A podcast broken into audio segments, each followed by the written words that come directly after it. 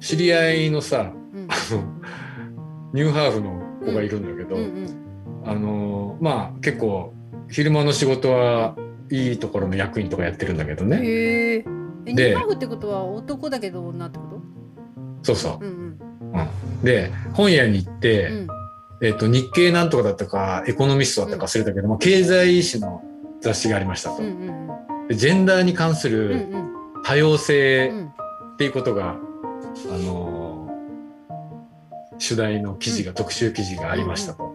でそれを読んだんだって。うんうんそしたら、女性の社会進出とか、パワハラ、セクハラみたいな話がいっぱい書いてうんうんあるんだけど、うん性的マイノリティのことに関しては一切触れてないっていうので怒ってて。だからさ、ジェンダーフリーとかさ、そういう話を語ってる記事をうん特集してる人も書いてる人も、全くステレオタイプ的に、うん。なんていうの？こもう分かってない女性の分かってないそう、全然。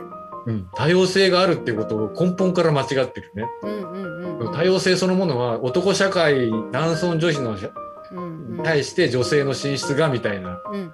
そこしか見てなくって、うんうんうん。だから記事もそんな内容になってて、うんうん逆もいるわけじゃない。お鍋みたいなさもともと女性だけど男性、うん男装してる人の話とか、まあ、確かにマイノリティで少ないけどさ、そのジェンダーに関して語るんだったうら、ん。視野が狭すぎるだろうっつってその人怒ってたけど、ね、いやーそれはでもね本当そうだよね。なんかあのオリンピック今年から男女2人でうん。旗持つってなってたじゃん。うん。あれもなんか変だなって思ってもう男女って言ってる時代でうんおかしいじゃんと思ったし、誰が持ってもいいにしとけばいいだけの話じゃないのかなとか思って。なんかあの JAL, JAL, JAL だったかアナがさ、うん。機内アナウンス変えたでしょ、あそうなの？うん、あのレディースジェントルマンへえ。がうん。性的な差別っていうかそのジェンダーを喚起しすぎるって大言って。変だねみんな。うん。でまあそこまで神経質になるのがいいか悪いかさておき、うんうんあのパッセンジャーズっていうお客様っていうふうにはあなるほど。変え変えるんだってこれからね、まあ。まあ確かにそうだろうなと。でもオリンピックの開会式は、レディーズジェントルマン。いやそうだね。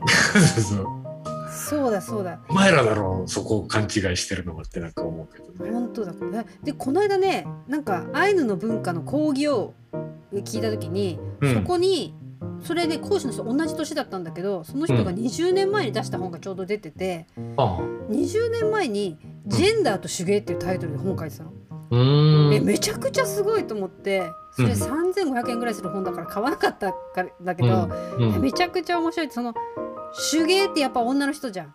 うん。そこにジェンダー問題を20年前に持ってきて書いてる人す,、うんうん。すごくない？そうね。めちゃくちゃだから。読んでみたいと思う。うん。だからその当時からうん本質が見えてる人には何も変わってないんじゃないのやっぱそういうことだね。今も同じ話で、うん。でもやっと世の中がついてきたっていうかついてきたけど、うん。すごい解釈間違ってる人がや山ほどいるっていうことだよね。ジェンダーなのかえっとうんなんだっけダイバーシティとか、うん。うん。何が何だかみんな分からなくなってマイノリティなのか共生社会なのか、ねいやあのねいや難しいと思うよ。あのヨヨーロッパうん。うんつうかさずっと 10, 10年以上いたからさ、うんうんなんとなくわかるんだけど目の色もうんうん。髪の毛の色も宗教も違うし話す言葉ももちろん違うし、うんそれこそ本当に多様性がいろいろあるうんうん。中でドイツも人口8,000万人ぐらいだけど、うん。トルコの移民の人が400万人ぐらいいるわけですよ。うんうんいろんなところにケバブ売ってうん売るからの人がいる。プログラマーもいるけどね。うんうん。やっぱり多様性ってさそういう話でさうんうん世の中の中に普通にあるものなんだよそれ。うんうんうん。でも日本ってさないじゃん。どこ行ったって日本語通じるし、うん。あの両替する必要ないしパスポートいらないし、うんうんうんもうヨーロッパなんかさもう1時間も1時ドイツから1時間あったら全部の国行けるからね、うん。ロンドンも行けるしパリも行けるしいろんなとこ行けるし。そこら中に多様性があるわけだよ、うんうんだから履歴書にも絶対に性別書いちゃいけないし年齢も書いちゃいけないし写真も貼っちゃいけない。そうそう。すごいうん。聞いちゃいけないダメだね日本。ねまあ、いやだからね日本もダメだっていう話をしたいんじゃなくて、うん。まああのなんていうのししょうがないかなっていうかさ見てないからそういうことを。だかうんうんらそれが普通に思うじゃんなんか、うんうんうんうん。履歴書で写真貼ってねとかいろいろ言うけどさ。うん。写真以前にさ性別書いちゃいけないし聞いちゃいけないんだから面接の時に。うんそうだよね。でねうん。あのそそういうことでみんな育ってるし、うん。だからこそ主張しなきゃいけないし何も言わなかったら埋もれるだけだからさ、うんうんうんだから欧米の人は意見がはっきりしてるっていうか、うん。会議で意見言わないのは出ないと一緒だから出なくていいってうんうん。みんな思ってるし実際そうなんで、うんうんうんうんでも日本人にそんな話をするといやそこまで言わなくたってみたいな話になるじゃん。うんうんうんでだから日本人がダメだっていうつもりはないんだけど、うん。もう日本がそういう風になっちゃってるからそれしか見てないとやっぱ気がつかないしさ、うん。うん本で読んだって分かんないし、うんうん。この話はね。そうだよね。いやーちょっと今日は真面目に話しちゃったね。まあね。